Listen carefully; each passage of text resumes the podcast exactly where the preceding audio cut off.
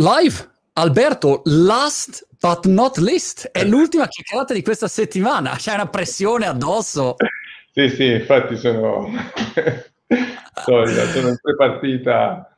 Spero, eh, spero, Alberto che tu sia molto preparato perché eh, insomma io ormai eh, mi, mi, intendo di elettrificazione, ho el- elettrodi che vanno da tutte parti, non so, non no, capisco più. Sono un po' preoccupato perché tu sei diventato un super esperto in questa settimana, quindi insomma cercheremo di essere all'altezza. Grande, ma eh, dove sei? Sei in, in terra romana? Sono a Roma, sì, eh, sono, sono in ufficio che ogni tanto veniamo, adesso ci prepariamo alla, una, alla riapertura, quindi adesso stiamo un po' vedendo com'è, perché un pezzo dell'ufficio è in ristrutturazione, lo stiamo ah. rifacendo tutto, quindi siamo in piccola ala di, di, di, che ancora è, diciamo, resiste alla ristrutturazione. Ma eh, la vostra visione eh, del, dell'ufficio, stavo leggendo oggi, eh, chi è? Satya Nadella, Microsoft è un, è un, altro big tech che hanno detto basta, n- eh, ci rinunciamo a dire quando sarà la data di rientro in ufficio. Hanno abdicato e quando si rientra si rientra, insomma una roba del genere. E voi co- come vi state muovendo su questo fronte? Ma noi abbiamo fatto due cose. Uno, diciamo, durante la crisi noi abbiamo avuto una risposta delle nostre persone fantastica, cioè tutti chiusi dentro casa, devo dire che non abbiamo avuto nessun problema di natura operativa, sulla, quindi mm. diciamo, in, c'è, stata una prova forte del fatto che persone sono in grado di auto-organizzarsi e di, di, raggiungere risultati molto importanti. Per cui abbiamo detto, adesso perché dobbiamo dire no, allora adesso decidiamo noi, tornate. Quindi abbiamo detto benissimo L'ufficio apre, ma decidete voi come singoli gruppi come, dove e quando volete lavorare. Quindi abbiamo lasciato una libertà di scelta per gruppi omogenei di decidere cosa vogliono fare. Però gli uffici aprono, quindi c'è okay. un'altra possibilità di, di, sta, di, stare da qualche parte e incontrarsi. Okay. E penso che sia il modo migliore, poi i sistemi si adatteranno perché non è che all'inizio saremo tutti un po' un'altra volta sconvolti, poi piano piano penso che questa cosa creerà il nuovo modo di lavorare, che sarà quello che poi sarà normale tra qualche anno. Chiaro. Peraltro, Alberto, ma è possibile che noi ci siamo incontrati in una vita precedente eh, in qualche telco? Tu, tu eh, eri prima in una qualche telco possibile o me lo sono in- inventato? In varie telco. Ah, ok, in varie telco. sì, io ho fatto due vite, no? la vita delle telecomunicazioni e quella della, dell'energia. E, e, sì, sono stato in Telecom Italia, ho, ho fatto la startup di Wind perché quando sono arrivato eravamo in sette quindi insomma, ah, wow. tu sei un esperto di startup, anch'io qualcuna ne ho fatta. E poi mi sono fatto due anni in Tiscali, completando eh, diciamo, la, il panorama delle telecomunicazioni italiane. No, sono stato fortunato perché nella realtà ho vissuto tutta la trasformazione delle telecomunicazioni. Quando sono arrivato c'era, non so se ti ricordi, il bigrigio, no? la, ok, quindi ho vissuto ah, tutto, mobile, internet, l'ho vissute tutte e diciamo, quando sono arrivato nell'energia, nella realtà l'energia cominciava a entrare in una profonda trasformazione dopo un periodo molto lungo di staticità. Quindi ho vissuto due rivoluzioni, adesso sto vivendo la seconda, dopo aver vissuto tutto il paradigma della prima. Certo. Super interessante. E anche in Enel tu non sei, diciamo, partito subito come CFO, giusto? Quindi hai visto vari comparti ehm, aziendali da tanti punti di vista. No, io sono partito come CFO di una startup. Ah, perché okay. nella realtà quando sono entrato sono stato assunto per fare il CFO di quella che poi sarebbe diventata Enel Green Power, cioè la parte rinnovabile del, del, dell'Enel. E al tempo, se vuoi, quelle rinnovabili erano un po' stavano come al mobile nel, nei primi momenti delle telecomunicazioni precedenti, cioè erano un oggetto strano che stava magari in basso a, sin- a destra in cui la, l'azienda non, non, non, si fissava, diceva vabbè fate qualcosa qui perché insomma è una cosa nuova eccetera. E anche lì ho fatto un'altra startup, perché anche lì quando sono arrivato, quando sono arrivato qua mi hanno detto devi fare questa cosa, ho detto benissimo quanti saremo? 100, 150, dicevano sei solo tu. Vabbè, perfetto. La startup di te stesso. esatto. E poi è, è diventato, adesso è il leader mondiale delle rinnovabili, quindi insomma voglio dire, dai, Wind è una bella società di telecomunicazioni, Energy Green Power è il leader mondiale delle rinnovabili, posso essere soddisfatto. Vabbè, e, e, adesso, diciamo, come CFO di, di, di gruppo, da, da, quando... Sì, poi dopo ho fatto un passaggio su, alle strategie per un paio d'anni, quindi mi sono, mi sono messo un po' a pensare a come, a, alle strategie del gruppo e dal, dal 2000, da fine 2014, inizio 2015 sono CFO del gruppo. Avevo fatto un video anni fa, non chiedermi perché mi sono alzato una mattina così, l'ho fatto, il titolo era che il CFO, il Chief Financial Officer di un'azienda è il mestiere più sexy del mondo mm. e non so perché l'avessi fatto, forse perché insomma c'è un controllo insomma, delle finanze, e quindi insomma lo rendeva particolarmente sexy. E da quel momento in poi ogni volta, ogni giorno praticamente ho qualcuno che fa il CFO in un'azienda e dice Monti, grazie, volevo dirti che siamo, siamo i più sexy del pianeta. Non so se sia ancora così, però insomma, ai tempi eh, questo... Il ruolo sta cambiando tanto, no? a me cioè, è un lavoro che piace, ma il ruolo sta, sta anche, si sta trasformando, adesso insomma, un po', almeno insomma, nel, nel mio span di attività non c'è solo i soldi e la finanza, ma c'è anche la sostenibilità, c'è anche la strategia, c'è anche le, le relazioni con gli investitori, c'è tutto il tema della digitalizzazione, quindi comunque insomma è un ruolo che sta diventando molto interessante, sicuramente sexy. Sì. Ma ancora più sexy. Eh, partiamo, scusami, partiamo da lì, elettrificazione Enel. Quanto eh, investirà Enel? Perché tutti hanno parlato, non bisogna investire, ma in concreto quanto investirà Enel nei prossimi anni eh, sull'elettrificazione e su che cosa? Domanda così, schietta. Guarda, così parliamo subito di numeri, così almeno mi, mi, trovo a mio agio.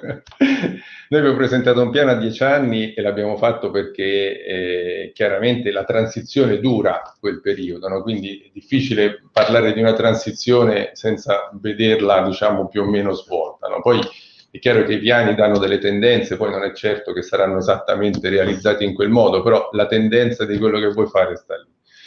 Noi ehm, abbiamo detto che investiremo circa in questi dieci anni circa 190 miliardi, e, che quindi diciamo diviso 10 fa circa 19-20 miliardi all'anno. Calcola che veniamo da un periodo precedente in cui questo gruppo ne investiva 7-8, quindi puoi capire che cosa vuol dire fare una transizione di questa portata.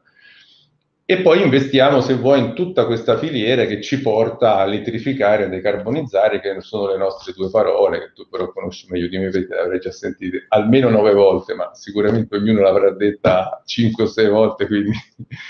perché ovviamente eh, diciamo, noi abbiamo quindi questo grosso uh, investimento per creare impianti rinnovabili che producono energia pulita, abbiamo un grossissimo investimento perché diciamo, le reti di distribuzione devono essere completamente ripensate. Insomma, tu diciamo, parliamo di telecomunicazioni, non so se ti ricordi quando parlavamo di smart network sulle telecomunicazioni, perché quelle prima erano, non erano smart, no? Ecco, noi dobbiamo fare lo stesso concetto di far diventare smart le reti di distribuzione perché se no non saranno all'altezza della trans- trasformazione. E poi dobbiamo ovviamente lavorare con i clienti affinché il concetto che la, l'energia elettrica prodotta da fonti rinnovabili è il miglior modo per diciamo, utilizzare energia per vari aspetti che poi magari possiamo, possiamo toccare che non sono solo quelli di salvare il pianeta, anche se diciamo eticamente noi spingiamo su quella, anche su quella parte, sono i tre grossi blocchi che ci portano poi a una, una trasformazione, una transizione. Ho due curiosità. La prima è un programma a dieci anni. Per me che nelle startup a volte non so se abbiamo il programma della prossima settimana, adesso devo verificare con i miei, però mm, sì, magari una settimana ci arriviamo. Dieci anni è un pelo lungo come periodo di tempo. Co- come si fa un programma a dieci anni? Cioè chi interviene nel programma a dieci anni e proprio operativamente ti siedi al tavolo e dici vabbè adesso facciamo il programma a dieci anni. Cioè cosa fai? Apri PowerPoint? Co- come funziona? Guarda, ti dico, allora, innanzitutto ti dico una cosa, io quando sono arrivato in Enel venivo dalle telecomunicazioni dove per me i piani erano a tre anni, insomma, magari ecco, già tre anni era un periodo lungo. E mi sono trovato che l'Enel faceva piani a dieci anni, ok? Li faceva normalmente. Ah. E quindi ho portato il mio diciamo, concetto di dire no, no, stringiamo questi piani. In effetti abbiamo fatto questa riduzione perché abbiamo deciso nel 2015 di cambiare proprio il modo in cui questa azienda investe. Perché prima l'investimento era facciamo una mega centrale a carbone. E quanto ci vuole per fare una centrale a carbone? Ci vogliono investimenti per almeno 5 o 6 anni e quindi vabbè, allora il piano lo dobbiamo fare di 10, se no facciamo, non vediamo la fine dell'investimento. Siccome noi abbiamo deciso di investire solo in rinnovabili, che cosa succede? La dimensione si riduce tantissimo e dall'altra mm. parte il tempo per farla è molto più, più breve e quindi abbiamo anche potuto accorciare l'arco temporale perché diciamo siamo molto più veloci nel fare, facciamo investimenti più piccoli e molto più veloci. Allora dice perché poi dopo adesso ti sei rimesso a fare in dieci anni? Perché ovviamente nel momento in cui la variazione di investimento è così enorme, e la trasformazione è così importante che tu devi cominciare a pensare anche non solo come gli investimenti che devi fare, ma anche come si trasformerà la società e il mondo nel momento in cui tu fai questa transizione. E quindi ci siamo messi a pensare su questo concetto. Come si fa? Non si può essere dettagliati perché io non so te, ma io diciamo, quando voglio farmi qualche risata mi prendo, non so, un piano che ho fatto nel 2000 in cui e leggo cosa pensavo che sarebbe successo nel 2007-2008 e lì giù a ridere, no? perché ovviamente diciamo, il mondo va da qualche altra parte, però i trend, i segnali deboli, eh, diciamo, le cose che noi chiamiamo no regret moves, cioè quelle cose che comunque sia in una costellazione di possibilità, sono cose che ti, ti guidano da fare comunque, in una, diciamo, prendere un certo tipo di posizionamento, eccetera, quelli sono degli elementi che invece, diciamo, una visione di lungo periodo ti possono portare sull'oggi. E quindi noi, quando guardiamo dei trend, noi, io almeno sono portato a farlo, Francesco Starace, il nostro amministratore legato, anche lui, cioè, i, i, noi diciamo, sui segnali deboli abbiamo già visto le storie passate e quindi pens- già sappiamo che alcuni segnali deboli porteranno poi a nuove storie. Fammi, so. fammi un esempio, Alberto. I veicoli elettrici, no? Io adesso ho una macchina elettrica e ce l'abbiamo, non so, in, in 100, 150, ma quando tu tecnologicamente vedi che stai su un oggetto che tecnologicamente è superiore, che ha dei temi di costo che tu già sai che ha una curva di riduzione perché l'hai già vista su altre tecnologie e che nella realtà come diciamo poi efficienza è superiore, e tu sai che sei seduto, stai guardando una cosa che è piccola così e domani sarà il nuovo mondo. Allora, voglio dire, a quel punto non ti fai la domanda, ma sì, sai perché no, eccetera, eccetera. Io quando ho stimato la penetrazione dei cellulari all'inizio ho detto il 30% al massimo. Dai, su, il 30% l'abbiamo fatto in due anni, no? Quindi siccome hai fatto tanti errori nel passato, hai una certa esperienza per, diciamo, prendere i segnali del futuro in maniera diversa. Ecco, questo è un po', diciamo, il concept che abbiamo quando lavoriamo così lungo tempo. Ho una curiosità veramente stupida e becera, però non posso non chiedertela. Quando devi fare, in questo caso, i tuoi 19 miliardi di investimento annuale, e ti arriva la fattura e dicono Alberto guarda c'è, c'è un billion da pagare qua, c'è un miliardino di fattura da pagare. Hai tipo un'app sul cellulare, dici aspetta un attimo, vado, ti sblocco di un bel bonifico, mi dai l'IBAN che ti vado... Cioè come funziona? Hai il conto dove vedi 190 miliardi? Ecco, questa è una cosa che non ho mai capito, è solamente più zeri nel conto corrente? Cioè com'è per uno che non ha mai visto 190 miliardi lì sul conto corrente? Guarda, eh, allora, eh, non solo da solo, insomma, siamo un po' di gente su questa cosa.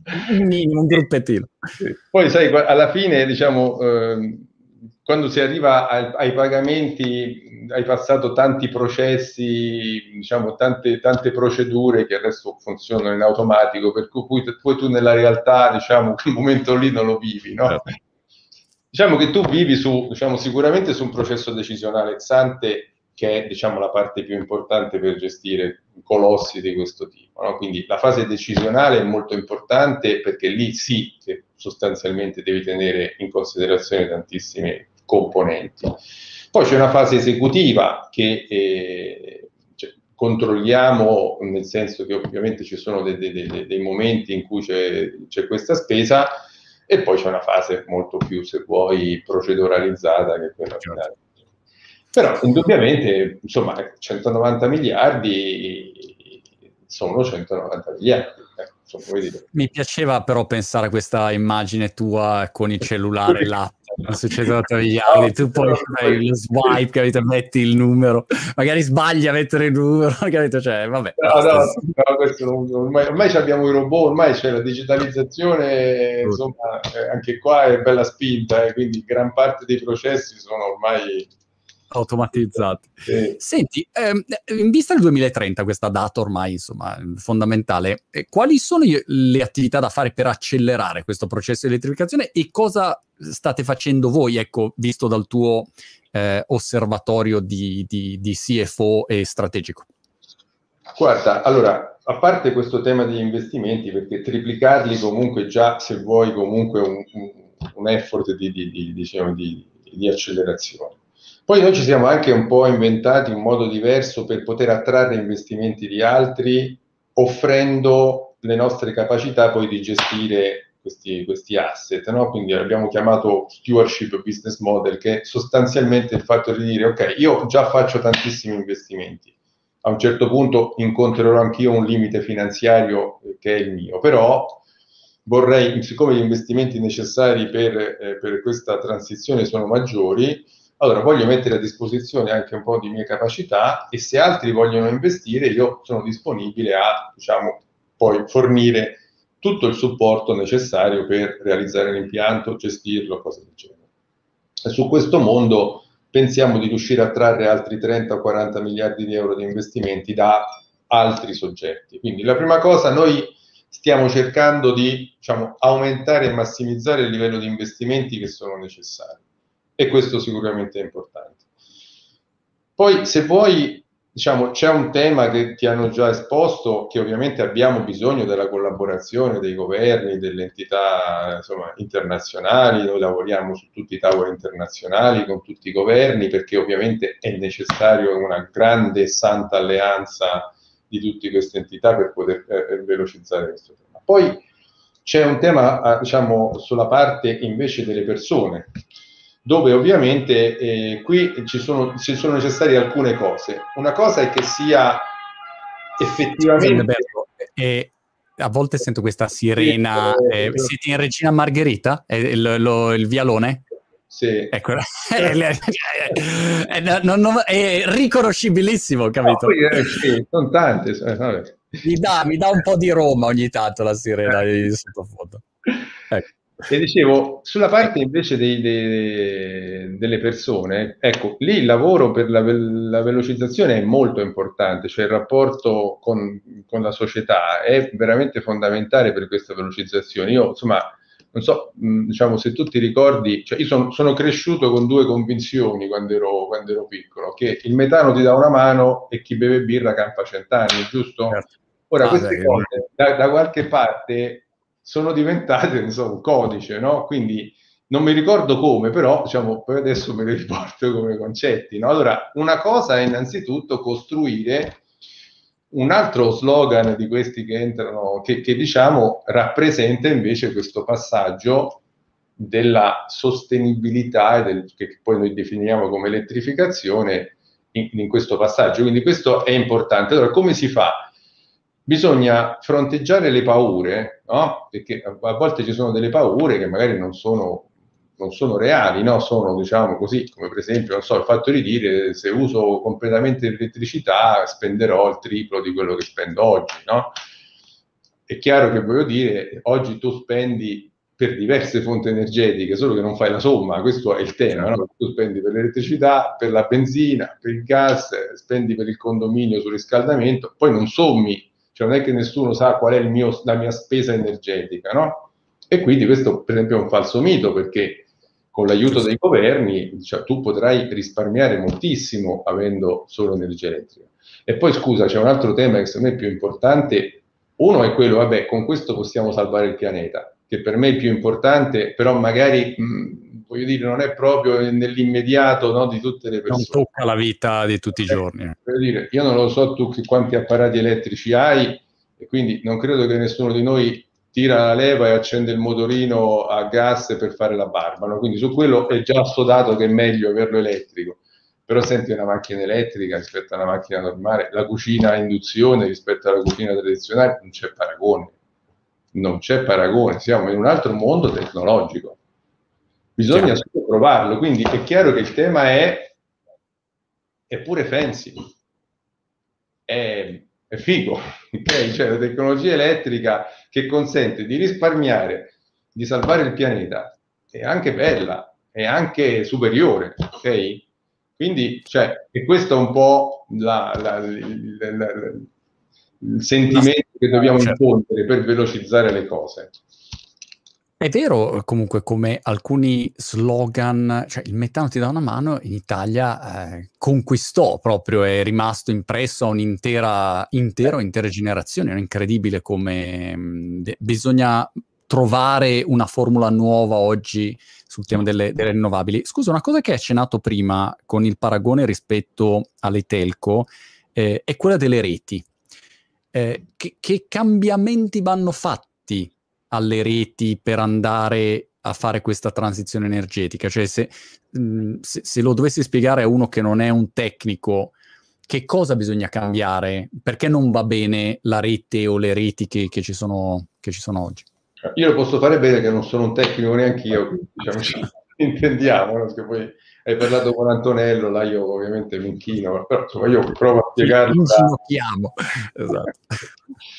E dunque, se, diciamo che il concetto è questo. Um, quando una rete, cioè una rete di, di, distribuzione elettrica, così come erano prima le reti di telecomunicazione, facevano una cosa sola, no? un, prendevano una cosa da un posto e la portavano all'altro. Si chiamano passive, no? cioè, non sono intelligenti, non serve che lo siano. E collegavano un, un certo numero di punti. Calcola che mediamente uno schema è, tu c'è una centrale che produce e poi c'è questa distribuzione che poi va a finire in un certo numero di case. Adesso, diciamo, non so, un milione di case. Okay? Questo è il sistema.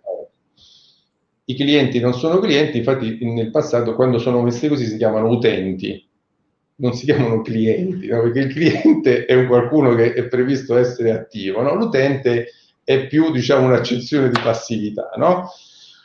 Quando l'utente diventa cliente e quando diciamo, si modifica diciamo, tutto il sistema elettrico, tu, la rete non regge più. Il, perché non regge più? Perché il numero di punti che deve collegare sono enormemente più alti. Pensa a una città in cui tu cominci anche a collegare un milione di macchine, quelle devono essere collegate alla rete, quindi già raddoppi i punti. No? Poi cominci a collegare tutti i pannelli solari che metti sui tetti, quindi sono altri, quindi la rete innanzitutto deve essere molto e dimensionalmente più grande, ma poi deve gestire non più un flusso passivo da A a B, ma tutta una serie di... che è esattamente quello che successe con Internet, no? se ti ricordi. Con Internet le reti non li gestivano perché non c'era più solo un flusso, ma c'era il peer-to-peer e quindi i flussi erano molti di più. A quel punto si dovette upgradare la rete e farla diventare intelligente, gestire i flussi, spostarli, muoverli, eccetera. Ecco, il concetto è esattamente lo stesso. Le reti devono diventare delle piattaforme informatiche che, oltre alla parte fisica, gestiscono logicamente migliaia, milioni, miliardi di interazioni che non sono in un'unica direzione, ma sono in tutte le direzioni possibili. Non so se diciamo... Sì, assolutamente. Non, mh, mm, mi chiedo in quanto tempo si ri- riesce a fare questo, questo, passaggio, cioè voi stimate appunto in dieci anni che ci sia una conversione delle reti, diciamo queste reti nuova generazione o avviene prima o è graduale, un tot all'anno? Sai, diciamo qui ci sono due temi, ci sono alcune reti che già sono molto avanti, udite, udite, una delle reti più all'avanguardia al mondo è quella italiana, ah. cioè, diciamo, perché in realtà facciamo una scelta in tempi non sospetti di avviare un primo step di digitalizzazione che ci ha portato decisamente avanti rispetto agli altri. Eh, poi dipende anche, sai, da quanto sono frazionate, perché noi, diciamo, se sono molto frazionate, la decisione di farle diventare smart sono molto frazionate. In Italia, siccome, diciamo, l'Enel al tempo gestiva tutta la rete, ha fatto la decisione di farlo per tutta la rete.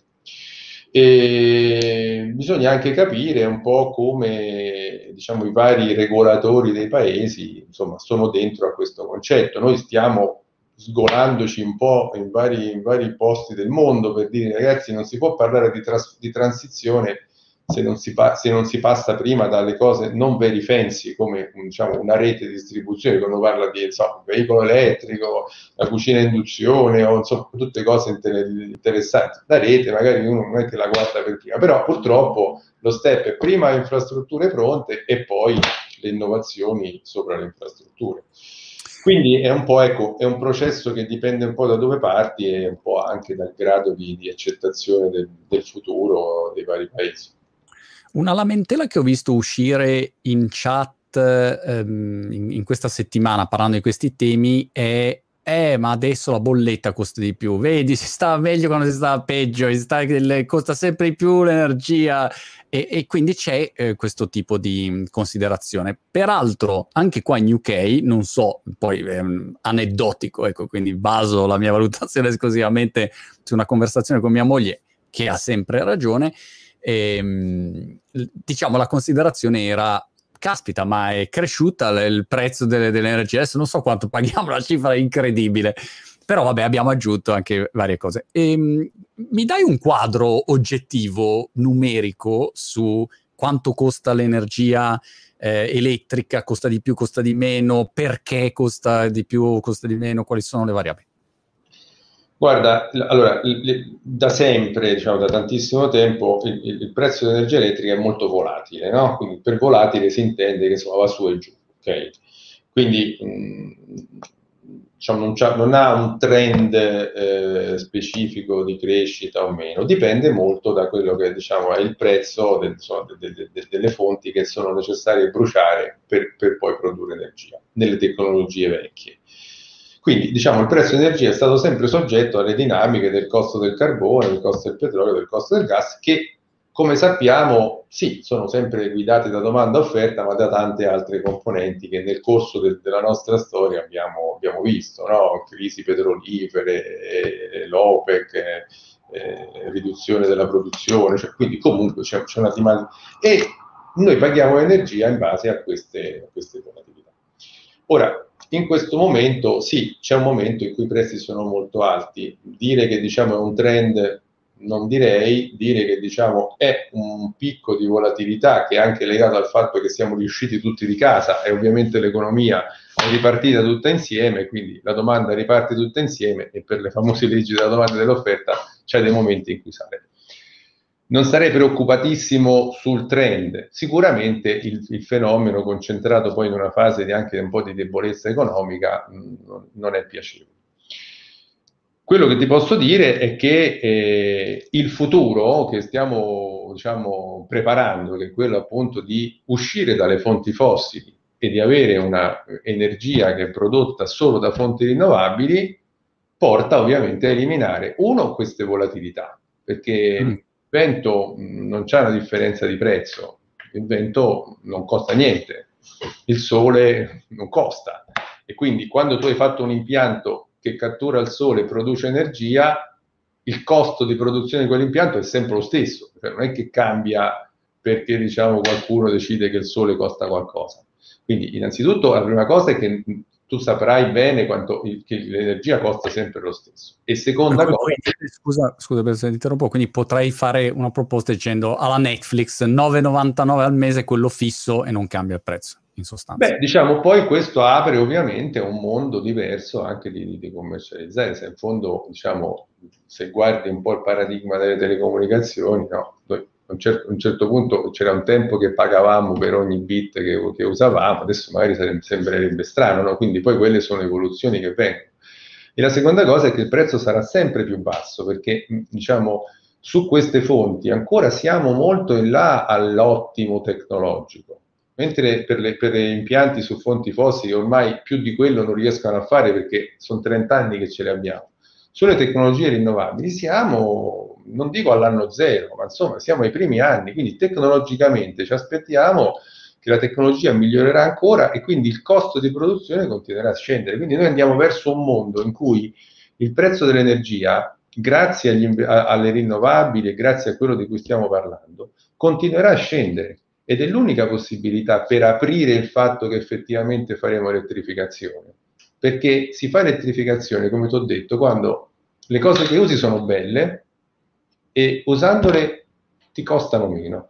E se ci aggiungi anche che usando quelle eviti crisi climatiche e aiuti il pianeta alla sostenibilità, forse diciamo, possiamo creare un nuovo concetto che ci resterà nella testa o, o nella testa dei nostri figli, no? Io direi di sì, perché ha tutte le componenti per farlo.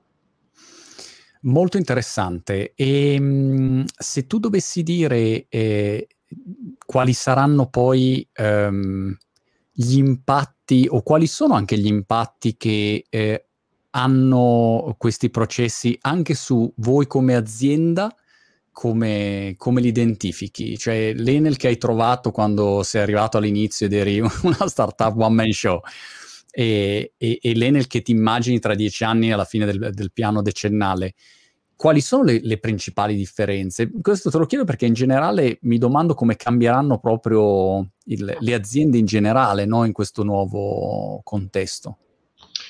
Guarda, io ti dico, se, ehm, sì, allora innanzitutto diciamo, l'Enel che ho, che, che, ho, che ho, conosciuto quando sono entrato e l'Enel di oggi, forse sono, è, veramente difficile già compararle, cioè se io posso, posso rileggere i processi di trasformazione che questa azienda ha fatto, e sono rilevanti. Sai, poi diciamo, noi abbiamo un po' un concetto che noi abbiamo scelto di, di fare sostenibilità come business nel momento in cui, diciamo, nel 2015, quando abbiamo deciso di cambiare completamente la modalità con cui operiamo.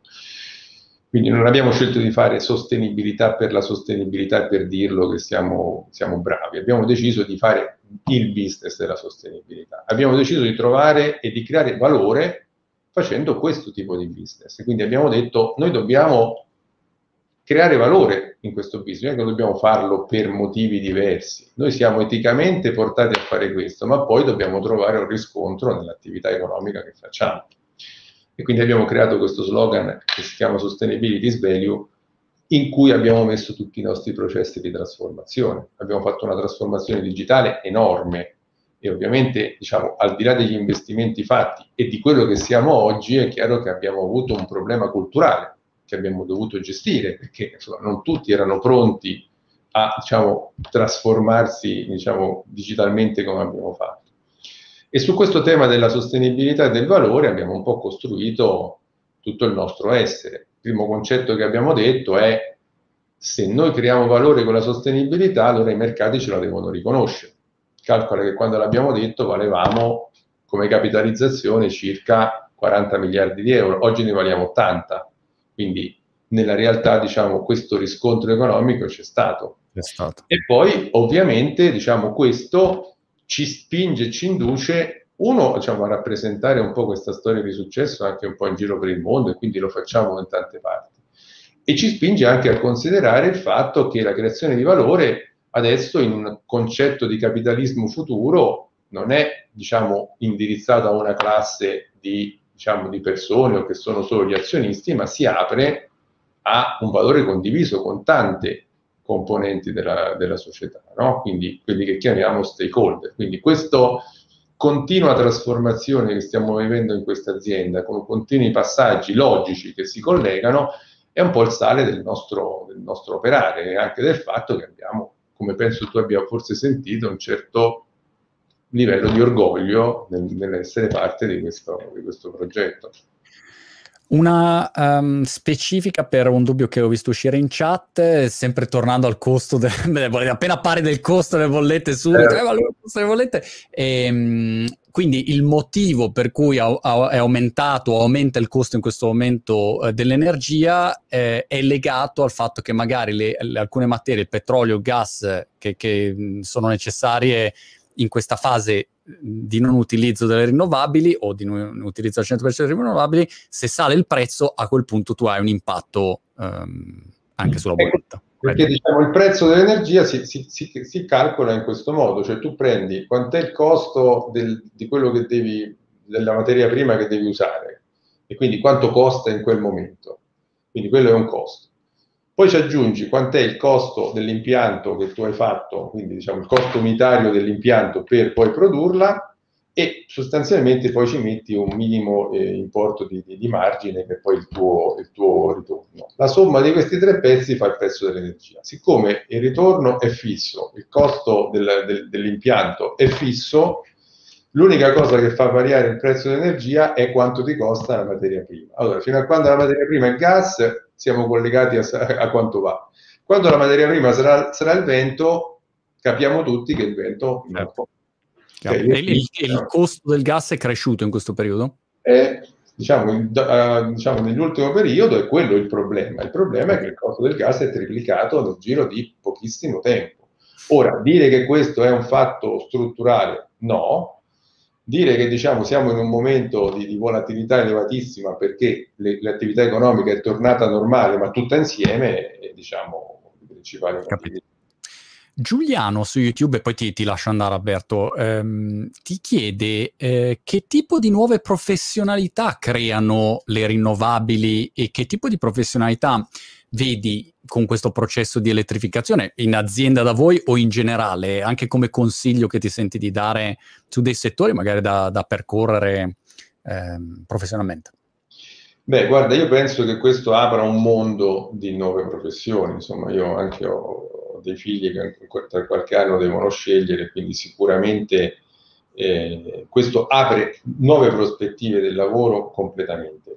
Ora, ovviamente ci sono delle, cioè, questa è un'azienda che, diciamo, le professionalità che, che, che ti vengono richieste, allora, innanzitutto, diciamo, permangono delle professionalità che sono collegate alla capacità di gestire degli asset complessi, ok? Quindi questi lavori che ci sono sempre stati rimangono e verranno anche, insomma, eh, rivalutati perché comunque contemperati anche con degli aspetti digitali che richiedono comunque di avere uno skill più ampio per fare le cose che prima facevamo solo manualmente. Questa è una parte.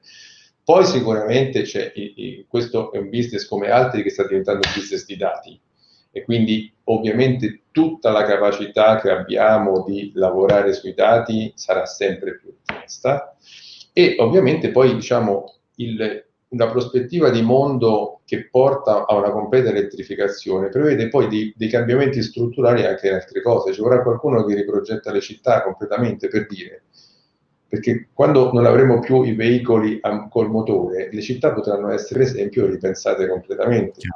Tutti, tu, tutti i nostri buildings dovranno essere ripensati. Quindi, diciamo, la transizione è una transizione energetica perché nella realtà è quello l'aspetto fondamentale. Noi viviamo di energia, quindi diciamo la transizione energetica è la transizione di tutto, non è che si può confinare a, a, al fatto dell'elettricità e del carbone. Se noi decidiamo di cambiare il modo in cui usiamo e produciamo l'energia, poi cambiamo tutto il nostro mondo, non restiamo confinati lì. Molto interessante. Alberto, è stato super, super interessante chiacchierare con te e mh, mm, ti ringrazio moltissimo. Mm, questa era l'ultima chiacchierata di questa settimana, poi lo speciale in collaborazione con Enel eh, come main sponsor prosegue, prosegue nel tempo, abbiamo appuntamenti periodici e ti ringrazio molto e mh, mm, ci vediamo alla prima occasione a Roma che voglio sentire la sirena sempre suonare e, e, mi dà un po' di ricordo romano. Io peraltro ho vissuto a Roma, penso un anno e mezzo prima di vivere a Brighton, ho vissuto, ho vissuto a Roma, quindi insomma. Oh, a volte mi manca un pochino, lo ammetto, non lo direi mai ai miei amici, ma a volte mi manca un pochino. Il sabato e la domenica è fantastica, poi quando devi un po' addentrarti nei giorni feriali c'è un po' più da combattere, ma insomma è, be- esatto. bellissimo. Durante la settimana mi manca meno, invece ah. ecco, le weekend mi manca di più. Molto bene, Alberto ti ringrazio e mh, mm, ci aggiorniamo alla prossima. Grazie mille, ciao. ciao.